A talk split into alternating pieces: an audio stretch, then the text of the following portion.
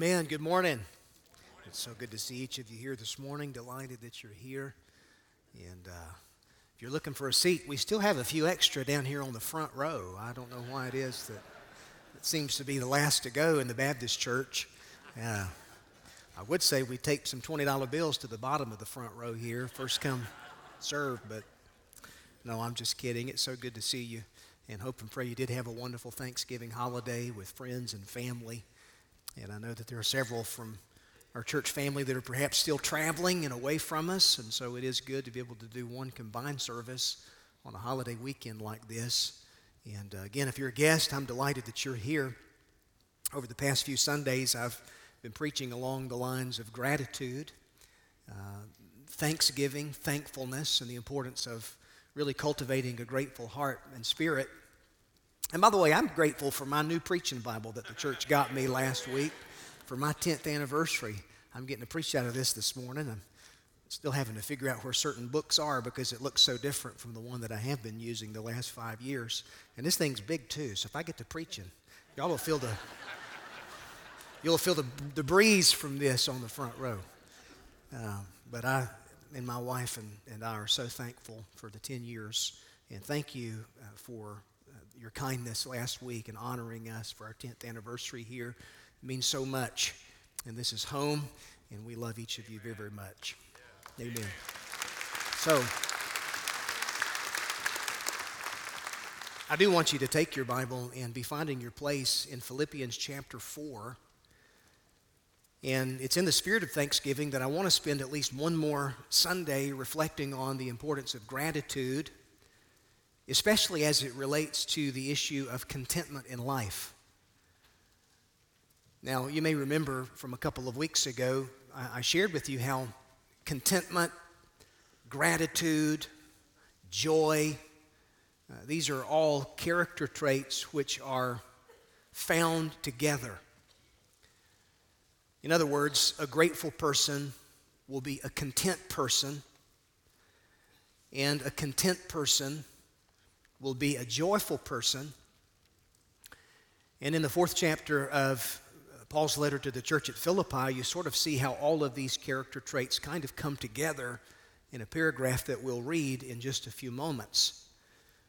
But contentment linked with gratitude, this is something that's very, very rare in life. In fact, I was reading just this week, uh, back in 1990, there was a Brazilian farmer who needed some water for his fields. And so he made the trek down to a nearby stream.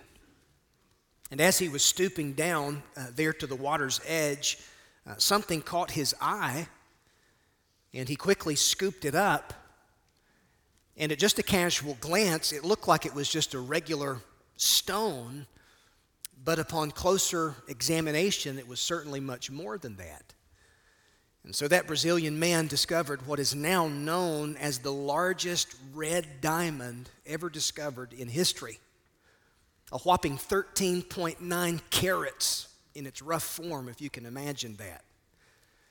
Now, you know that all diamonds are rare, but red diamonds really are the rarest of the rare. And so this particular diamond would go on to be cut into a triangular shape weighing in at nearly six carats in its polished, finished form, now referred to as the Moussaieff Red Diamond, uh, named after a collector who purchased it some 20 years ago. Now, the sale price was sort of kept a secret, but modern estimates place its value as high as $20 million. Now, that's a rare discovery. But perhaps even more rare than something like that particular red diamond is the rarity of a person who comes to possess true contentment in life. And, and, the reason we find it to be so rare is because we live in a society that's really permeated with just this overall spirit of discontentment. In fact, there may be no better a word to describe the overall mentality of our society than that word more. Everyone's out for more, uh, be it more money or more stuff, uh, more trips here and there. Uh, men and women, they, they seem to live for their next pay raise or their next house. Uh, there's this attitude of covetousness often that grips the heart where we just have to have the latest gadget or device and that kind of thing. And, and, and not only does discontentment sort of manifest itself in covetousness, but it also shows up through complaining. You see discontentment raise its ugly head every day in the way that people respond to circumstances. They show it while driving. If you were on the roads this past weekend, you saw it, you probably experienced it yourself. You just get irritable because traffic's moving too slow, or some people are going too fast, or we complain about the weather. I mean, it's just too hot, too cold, can't make up its mind what it wants to do, too rainy, too dry. Discontentment shows up on the job. We get restless and discontent with the amount of money that we make or don't make, whether or not we receive credit for all of the hard work that we put in. We can't stand the people that we work with. And so people feel discontent. And again, it shows up in a variety of ways, be it their marriage or, or uh, physical appearance, on and on it goes. But you know, the thing is, the real challenge is not so much that I live in this society which is characterized by discontentment. Because, folks, if I had to be perfectly honest with you, I face discontentedness in my own heart and in my own mind almost on a daily basis. And I imagine if you would get honest with me, you would say that this is also true of you. And this fact that we, we there, there, there's always something that seems to be clamoring for our attention. We become fixated upon what other people have that maybe we don't have, or other honors that people enjoy that we don't get to enjoy. Covetousness manifests itself over possessions that others may have that we don't necessarily have. And so discontentment, it's when your eyes are always scanning the horizon for something else or for what's next. And a poem I read sort of sums it up and says this It was spring, but it was summer that I wanted. The warm days and the great outdoors. Then it was summer, but it was fall I wanted, the colorful leaves and the cool, dry air. Then it was fall, but it was winter I wanted, the beautiful snow and the joy of the holiday season. Then it was winter, but it was spring that I wanted, the warmth and the blossoming of nature. I was a child, but it was adulthood I wanted, the freedom and all the respect I was 20, but it was 30 that I wanted to be mature and sophisticated. Then I was middle aged, but it was 20 that I wanted. The youth, the free spirit. Then I was retired, but it was middle age that I wanted. The presence of mind without limitations. And then my life was over, but I never got what I wanted. And that pretty much sums it up, doesn't it? Proverbs 27 20 says that hell and destruction are never full, and the eyes of a man are never satisfied. So much so that we can't stop to enjoy and be grateful for the season of life that we're in or the things that we have because our eyes are always scanning the horizon for something that may be next or just around the corner. And if we're not careful, we can miss out on what real life is all about. 400 years ago, there was a Puritan uh, pastor by the name of Jeremiah Burroughs, and he preached a series of sermons on contentment. And, and, and some years later, there was a publisher who published those sermons under the title, The Rare Jewel of Christian Contentment. And so it's in that same spirit that I want to sort of take up this text from Philippians chapter 4 because here the Apostle Paul explains for us this rare jewel known as Christian contentment. And he tells us the secret of where it's found. So if you've got your Bible open there, Philippians chapter 4, verse number 4, notice that the Apostle Paul says, Rejoice in the Lord always. And again, I will say, rejoice. Let your reasonableness be known to everyone. The Lord is at hand. In fact, that word reasonableness there uh, means gentleness. It's just this overall spirit with which you and I are to approach life as Christ's disciples. Let your gentleness, let your reasonableness be known to everyone. And the reason, Paul says, is that the Lord is at hand. The thought of his return should lead to sort of this, this sober mindset, this sweet spirit that you and I possess as his disciples. Verse 6 Do not be anxious about anything, but in everything, by prayer and supplication with thanksgiving, let your request be made known to God. And the peace of God, which surpasses all understanding, will guard your hearts and your minds in Christ Jesus. And finally, brothers, whatever is true, whatever is honorable, whatever is just, whatever is pure, whatever is lovely, whatever is commendable, if there is any excellence, if there's anything worthy of praise, think about these things. And what you have learned and received and heard and seen in me, practice these things, and the God of peace will be with you. He says in verse 10, I rejoiced in the Lord greatly that now at length you've revived your concern for me. You were indeed concerned for me, but you had no opportunity. Not that I am speaking of being in need. Now listen to this. He says, For I have learned in whatever situation I am to be content. I know how to be brought low, and I know how to abound. In any and every circumstance, I have learned the secret of facing plenty and hunger, abundance and need. So notice twice there, Paul says in this paragraph, I have learned. When it comes to contentment, he says, uh, I have learned, no matter the situation that I find myself in, no matter what I have or what I don't have, he says, I have learned the secret of facing all of these things. And so, what's the secret? Well, he tells us there in verse 13 in a verse that you're all too familiar with I can do all things through him who strengthens me. And so I want to speak from this subject this morning the rare jewel of Christian contentment.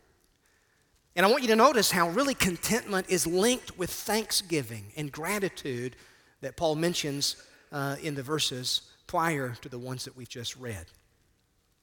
And so, this is the greatest statement that you'll find anywhere on the value of Christian contentment. And it comes from the pen of the Apostle Paul as he's writing to the church in the city of Philippi.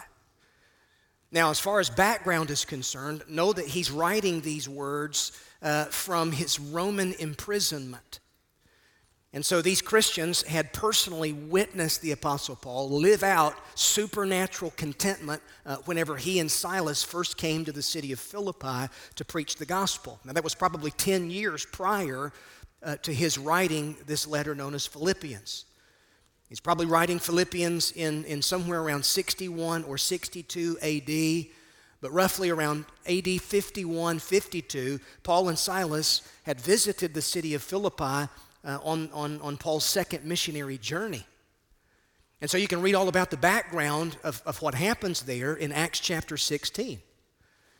The Bible says that when he and Silas get to the city of Philippi, they go down to the riverbank, and, and there's just sort of this providential arranging of circumstances where they meet a woman from the city of Thyatira. Her name is Lydia. She's a seller of purple. And so she's a worshiper of God, and the Bible says that her heart is opened up to the message of the gospel as Paul shares Christ with Lydia. And thus the church is born in the city of Philippi, so that Lydia opens up her house. And the church begins right there with her and the members of her own household. Well, we're also told in chapter 16 that as Paul and Silas sort of make their way around the city, uh, there was a slave girl who sort of follows them around everywhere they go, and she's possessed by an evil spirit. And she keeps shouting out, These men are servants of the Most High God who come to preach the way of salvation to you. Now, that happens for a while to the point that the Apostle Paul gets annoyed the text says. And so he turns and, and, and says to the evil spirit, I rebuke you, come out of her. And so the girl is set free from her demonic possession. But when her owners see that no longer is she uh, profitable and they can't make money off of her anymore, uh, they sort of uh, set the city in an uproar, and uh, Paul and Silas are arrested. Uh, they're brought before the magistrates. They're thrown into the city jail, and the Bible says that their feet become fastened in the stocks. They're beaten with rods so that many stripes are laid upon their back. Now, listen, Acts chapter 16 says that it's at midnight that Paul and Silas are complaining and criticizing about their, their unfair circumstances. Does that sound right? No, that's not what the Bible says at all. No, the Bible says that at midnight, Paul and Silas, they're there, their feet fastened in the stocks, but they're singing hymns and they're praising God at the midnight hour, and all of those prisoners are listening. The Philippian jailer himself is listening. There's an earthquake that happens. Their bonds are broken, but they don't go anywhere. And just as soon as the Philippian jailer is about to fall upon his own sword and take his own life, Paul calls out to him and says, No, we're here which then leads the Philippian jailer to ask this question Sirs, what must I do to be saved? You know what that tells me? It tells me that there was something radically different about Paul and Silas, the fact that they could pray and they could worship and they could sing at the midnight hour, even though their bodies were beaten and bloodied and battered and bruised from their abuse. That Philippian jailer saw the rare jewel of Christian contentment that was manifesting itself in the life of Paul and Silas. And as such, it becomes a platform for the gospel so that Paul is able to lead the Philippian jailer to Christ. And the result of that is that he and all of his household are baptized, and thus the church in the city of Philippi continues to grow. Now, you fast forward 10 years. Paul is in another prison, this time he's imprisoned in Rome. And he's writing back to the church at Philippi. And he writes this letter known as Philippians, in which he's encouraging them, building them up in their faith. And here he's providing some practical instruction for them while also expressing his gratitude and his thanksgiving for an offering that they send to him to minister to his needs while he's there in Rome.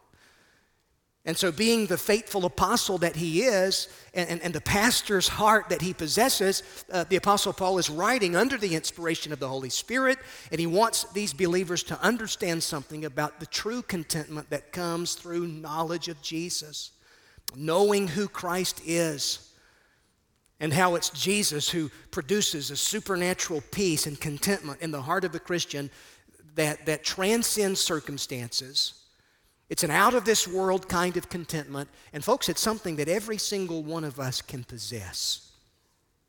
And so I want to show you from this passage Paul's words and how his own personal example illustrate this rare jewel of Christian contentment. Now, notice first of all, you can be content with the peace of God that settles you. Contentment with the peace of God that settles you. And that's really his emphasis there, beginning in verse 4, going all the way through verse number 9. And notice how here you see that contentment is really linked with gratitude and thanksgiving. And just as gratitude and contentment go hand in hand, so also do envy and discontentment go hand in hand.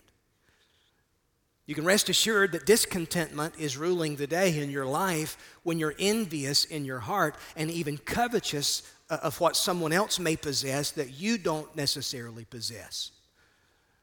Or if you get upset at the success and the fortunes of others, so that you would become jealous and envious in your own heart and life, covetous in your own heart towards people who perhaps may have never done anything to you, but for whatever reason, you've just determined, I don't like them. And it may just be because you are so discontent in your own heart and life. And so realize then that it's, it's, it's this lack of contentment that oftentimes fuels a covetous heart just where you're not content with where you are in life, who you are in life, what you have in life, and so on down the line. The antidote to that kind of thinking is presented to us right here in these verses in Philippians chapter 4. And so notice that it begins with the ingredients of effective praying. Where Paul says, rejoice in the Lord always. And again, I say, rejoice. He's not saying, now that you've come to experience peace and contentment in life, you can rejoice. Notice he's telling them to rejoice first. No matter your circumstances, no, no matter the trials that are going on in your life, no matter the issues that seem to be raging in life, he, he's saying, rejoice in the Lord, not in your circumstances, not in what you have or what you don't have and that kind of thing. No, may Christ be the source of your boasting. Let your reasonableness be known to everyone because the Lord is at hand. He says, Don't be anxious about anything. Now, notice he's giving these specific ingredients for a prayer life here in verse 6. Don't let worry or fear or anxiety control your heart, but in everything, by prayer and supplication with thanksgiving, let your requests be made known to God. And the result of this, Paul says, will be a peace, a supernatural, spirit produced peace in your life that really transcends your circumstances. It's the kind of peace that uh, surpasses all understanding. That is, there's no human rationale or basis for it. Uh, the world uh, wants it, but the world doesn't understand it. But you and I can understand where this sense of peace comes from, even though literally all hell may be breaking loose in your life.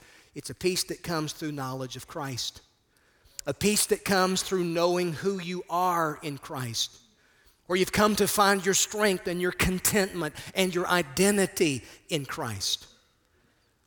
And so don't worry about anything, pray about everything.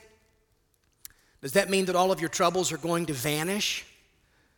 And the things that you fret about will automatically be solved so that all of your troubles will disappear? Well, not necessarily. Uh, sometimes the angel of the Lord comes to remove you from the prison, but at other times, the prison becomes a schoolroom and something that's useful in your life and part of the plan of God and the will of God for your life. And so it's not so much that my circumstances change as much as it is that I am changed when I pray, even in the midst of my circumstances. And so, Paul's point here is that through prayer and thanksgiving, you and I are given divine perspective. So that the key to effective praying, it's not getting what we want, but wanting what we get. Because that's contentment. If we ask God something, then you and I need to be willing to receive whatever it is that He gives. And no matter what it is that He chooses to give or doesn't give. And that's something that uh, the heart of a person who is content in Jesus Christ truly understands. Norman Harrison said it this way uh, in prayer, anxiety is resolved by trust in God. That which causes the anxiety is brought to the one who is totally competent and in whose hands the matter may be left. He says, but in thanksgiving, anxiety is resolved by the deliberate acceptance of the worrying circumstance as something which, in all wise, all loving, all sovereign God has appointed so that when we pray, prayer takes up the anxiety provoking question how? How shall I cope? And it answers by pointing away from those circumstances to Him, to His resources, to His promises. And then he says, Thanksgiving addresses itself to the worrying question of why? Why has this happened to me? And it answers by pointing to the great doer of all who never acts without purpose and whose purposes never fail. Now, that's a mouthful of a statement, but now listen to this. He's saying prayer deals with that question how? By pointing me away from my circumstances and pointing me to the Lord Jesus. And yet, thanksgiving deals with that question of why.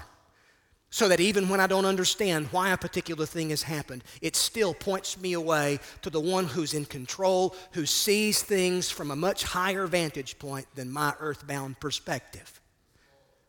Now, folks, if we grasp that, we understand that, then listen, that will free us from a bitter, critical, complaining, discontent spirit where we're constantly criticizing our circumstances or criticizing this or criticizing that, complaining about this, complaining about that. Because honestly, whenever we complain, what we really manifest is a lack of contentment in the Lord Jesus. Now, that's strong, but that's the truth. So here you have the ingredients uh, really for, for, for real prayer, effective prayer. And then notice that Paul also emphasizes the importance of excellent thinking here. If I'm to experience the peace of God that settles me down in life, where I don't go through life just so worked up, notice how Paul emphasizes excellent thinking. So that when your anxious thoughts, whenever they're displaced by prayer and thanksgiving, they've got to be replaced by something else.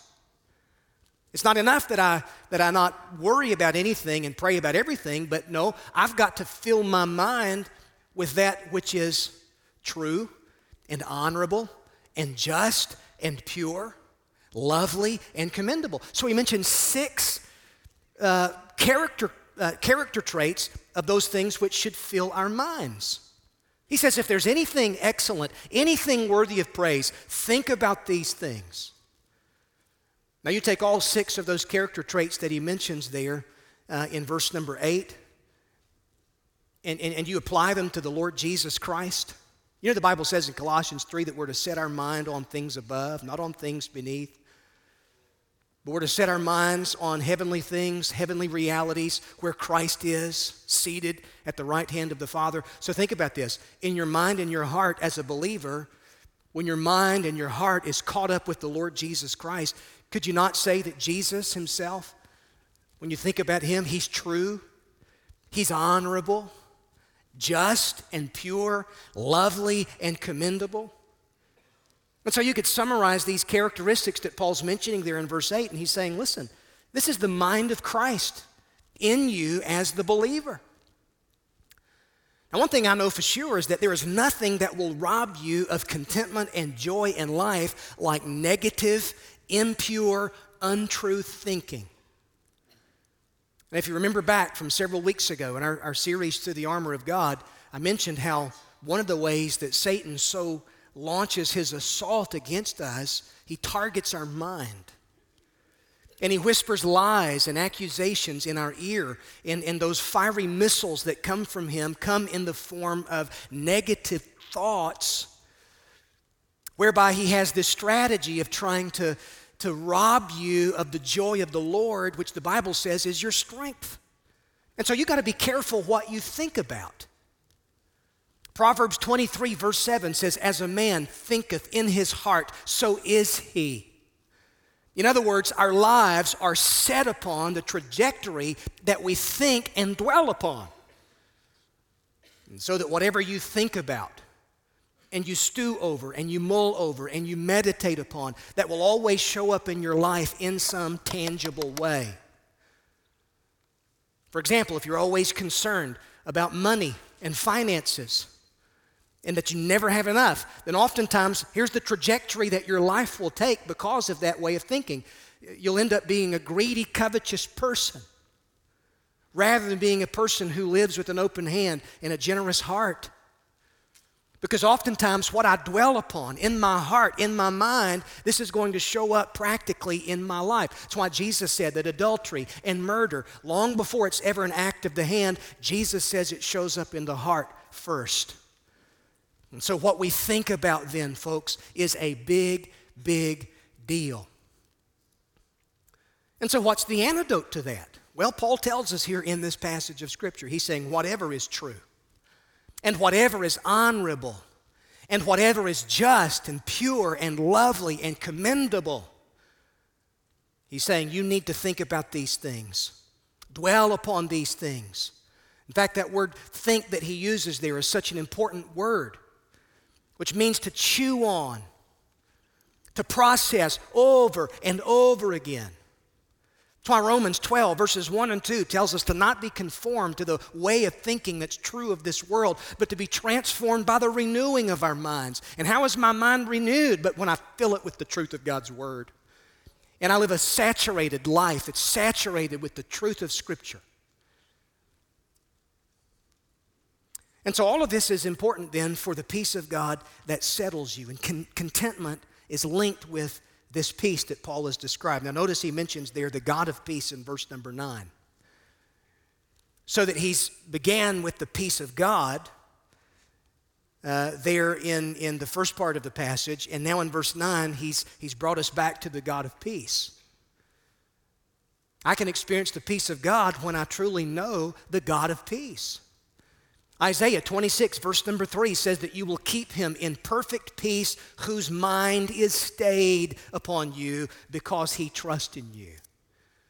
And that's exactly what Paul is saying here in this passage of Scripture. When we pray with thanksgiving and gratitude, and we fill our mind with those praiseworthy things there that he mentions, the result will be the peace of God that guards your heart and your mind in Christ Jesus. And then he mentions the illustration of exemplified living here. Now, notice how he's working from praying to thinking, and now he's dealing with practice, living. Or you might could say he's dealt with prayer, perception, and now practice. It's interesting to me that practice follows prayer and perception. He doesn't mention practice first. He's talking about prayer, he's talking about perception, your thought life, and now he's saying, Look, you've seen these things modeled in my own life. When I was there, living and working and serving among you, you've seen this contentment and this peace demonstrated in my own life. So that he says, What you've learned and received and heard and seen in me, practice these things, and the God of peace will be with you. And so rather than fear and discontentment and ingratitude, maintaining this iron grip on my heart, Paul is saying the God of peace himself will produce the peace of God in me, and that's what will rule my thinking. And that's characteristic of every man and every woman who's content in the Lord Jesus Christ. All right, so the first thing we understand then about this rare jewel of Christian contentment is that it's contentment with the peace of God that settles us down. Now, notice secondly, Paul deals with contentment in the place where God has stationed you. Peace that settles you, but now what about the place where God has stationed you? And so here he's, he's beginning to write some personal remarks there in verse number 10, how he's rejoiced in the Lord himself. In other words, he's saying, I'm practicing what I've preached to you. I've told you to rejoice in the Lord. Well, now let me tell you, I'm rejoicing in the Lord when I think about how you as a church came together and, and you, you sent an offering my way to minister to me in my, my time of need. You were concerned for me. And so he says, Your concern for me sort of showed up in this tangible expression of your generosity in, in, the form of a monetary gift that they sent to Paul in his Roman imprisonment. And so he wants them to know he's grateful for the gift, but again, he also uses this as a teaching opportunity. Because he says that his joy at the gift, it's not so much because he's been in need, even though we know that he had been. No, he says that he's learned to be content no matter the circumstances. He's saying, listen, I've been here in this Roman prison, and yeah, there have been physical needs, and, and there's been a scarcity of resources. But you need to know something. My station in life doesn't determine my joy in life one iota. He's saying the place where I am in life, that doesn't determine the joy of my heart. Not one brief iota. No, all of that comes from somewhere else and someone else. Does it come from my station in life? It's not my circumstances having to be just such in order for me to be a content person. No, he says, I have learned in whatever situation I am to be content. Whether that's with plenty or whether that's with nothing at all. He's saying, Your money that you've sent to me, this is not going to improve the state of my soul in Christ one little inch. And yet, even despite all of that, if you get down to verse 14 and you read the, uh, the concluding remarks of Paul's letter here, you, will discover that he's ex- uh, expressing his gratitude to these believers. They had sent him this gift, and he's very grateful for it. But he wants them to know something that his contentment and his joy in life, it didn't come from his station in life, it came through knowledge of Christ. And folks, listen, here's what I want you to really see this morning, okay? Pay attention to this if you've not heard anything else. Listen to this. Notice that Paul says twice here in this passage contentment is something that I have learned. He says it there in verse number 11 I've learned in whatever situation I am to be content. He says it in verse number 12 I've learned the secret of facing plenty and hunger, abundance and need.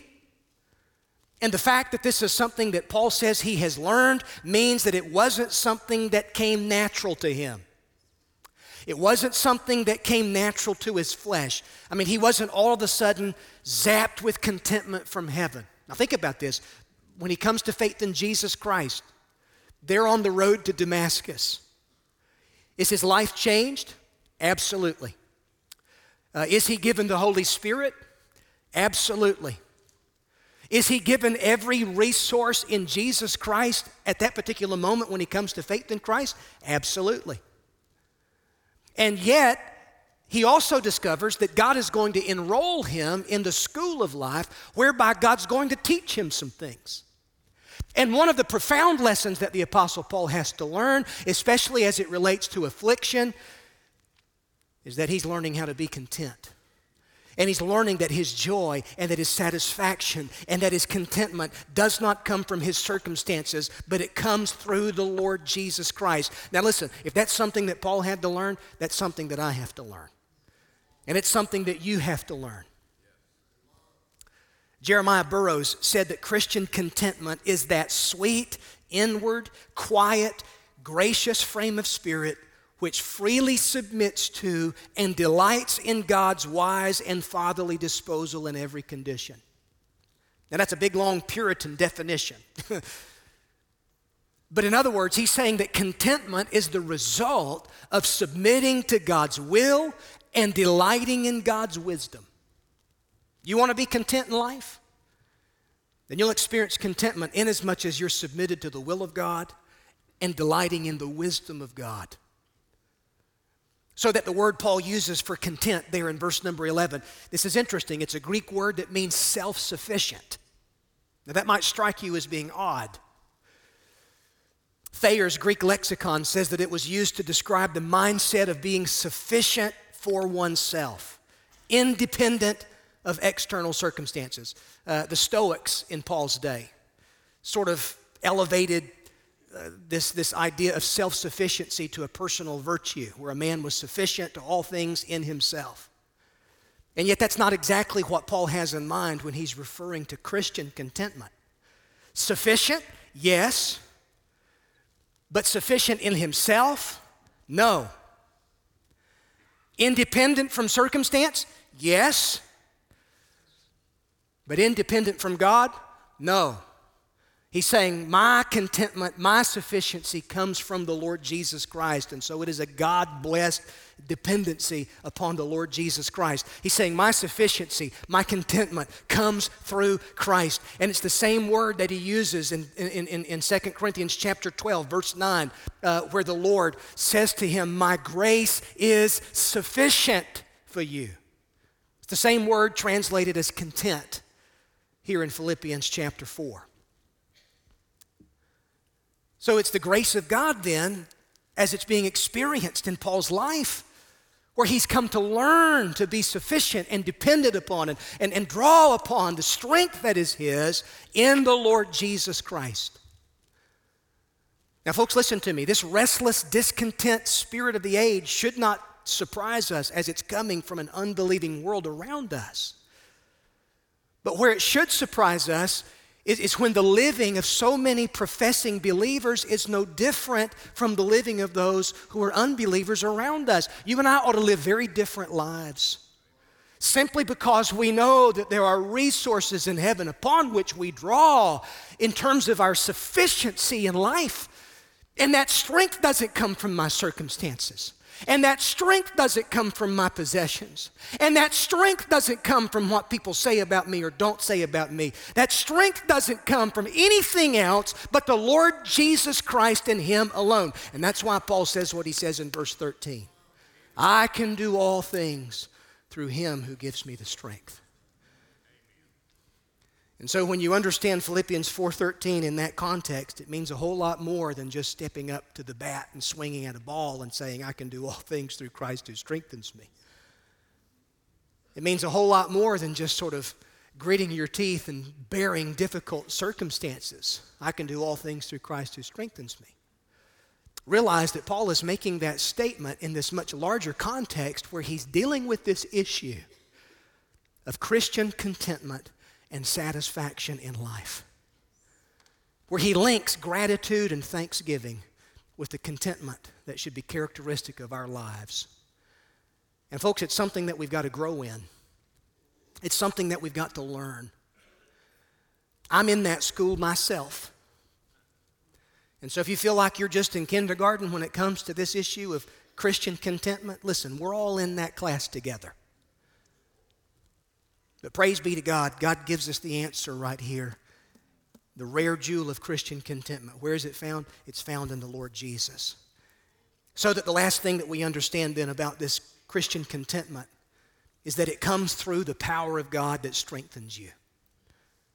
The peace of God that settles you, contentment in the place where God has stationed you. But it's only possible through the power of God that strengthens you. And the apostle says, I can do all things through him who strengthens me. And that's the secret. Found in the power of the Lord Jesus Christ which is in operation in your life. So think about this. Contentment, then, it's not found in a place, but it's found in a person. Why is that important? Because some folks think they can only be content if they get a new job. Not satisfied where they are. If I can just get that job or just get that promotion, then I'll be content. Contentment's not in a place, it's in a person. Or someone says, You know, I just feel so unfulfilled and unseen in my marriage and that kind of thing. And there's someone else over there that may catch my fancy a little bit. And I think I could just be content if I had that person. To which you need to understand that contentment only comes through the Lord Jesus Christ producing that in your heart and in your life. And don't look to your circumstances and don't look to other people in your life to make you the content person that you want to be. And don't put that crushing weight of a burden upon someone else's shoulders. Be it your spouse, be it your children, or be it your parents, or be it some friend group. I think some people, they just get so miserable and discontent in their own heart, and they, they just They keep people at arm's length. They treat people wrongly because they're putting some type of an unrealistic burden upon the shoulders of someone else to make you a content and satisfied person. When, listen, they can't hang the moon, they can't create a star, and they can't make you content. There's only one person who can do that, and it's the Lord Jesus Christ who can satisfy you and fill the void of your soul. And so Paul says here, I can do all things through Christ who gives me the strength. Now, I've got to stop here. It was a man who went to visit his friend somewhere near the Brooks Mountain Range in northern Alaska. And it's a beautiful area. I mean, just teeming with wildlife, but it's very inhospitable, sparsely populated. Well, I guess it was one summer after a fishing trip this man and his friend, they were cleaning some salmon together there along, along the river. When the visitor looked over at his friend, whose white t shirt had become just this blanket of gray, and he said, Jim, your back is covered with mosquitoes. Believe it or not, they're even there in Alaska. So if you think you can be content getting out of the South summertime, I hate to burst your bubble. Them little things are everywhere. I know, he said as he kept working on the fish. Well, doesn't that bother you? To which Jim said, No. His friend said, That's crazy. How can that not bother you? To which he said, Well, when I first came out here, I decided that I had to learn how to ignore the mosquitoes. And so I did. Folks, it's an amazing thing of what we can learn when we're working in cooperation with the Holy Spirit and not kicking against the Holy Spirit's work in our own lives. Corrie ten Boom talked about her sister thanking God for the fleas which were in the barracks there at the Ravensbrück concentration camp. And never really understanding what her sister meant when she was thanking God for those awful fleas, only to discover later on that it was those fleas that kept those Nazi prison guards away as the women went on without being assaulted, able to pray together, able to study the Bible together, so that she came to say, I could thank God for the fleas. I've learned to deal with the mosquitoes. Why? Because Paul says, I can do all things through Christ who strengthens me. Would you stand with me as we pray this morning? My friend, do you possess this rare jewel known as Christian contentment? And it is rare. Why is it that diamonds are so valuable? Well, it's because they're so very rare. Why is it that Christian faith is so very precious and valuable? And contentment so valuable? Because it's so very, very rare. But how can I not be content in the Lord Jesus Christ when I think about all that He's done to save me from my sin, to change me, to give me His Spirit, to take me all the way to heaven, and to give me contentment and satisfaction even in a life that's a world that's filled with just so much restlessness. The scripture talks about how the wicked are restless like the tossing waves of the sea every day. You think about the ocean and how it's just so restless and it's just constantly churning up sand. But there's something about peace and contentment and gratitude that all of this sort of just goes hand in hand when you know Christ as your Savior. And this is something that, as those who do know Christ, it's something that we're learning and we're growing in.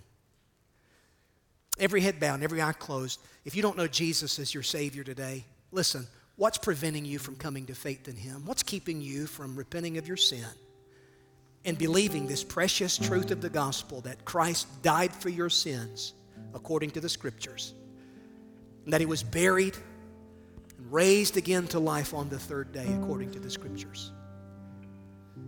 Because if it's joy and satisfaction and contentment in life that you're looking for, you're not going to find it in a place. You're going to find it in a person. And his name is Jesus. Would you come to him today? I'm going to pray here in just a few moments. Parker's going to lead us in a, in a song. I have some pastors here down front. We would love to pray with you.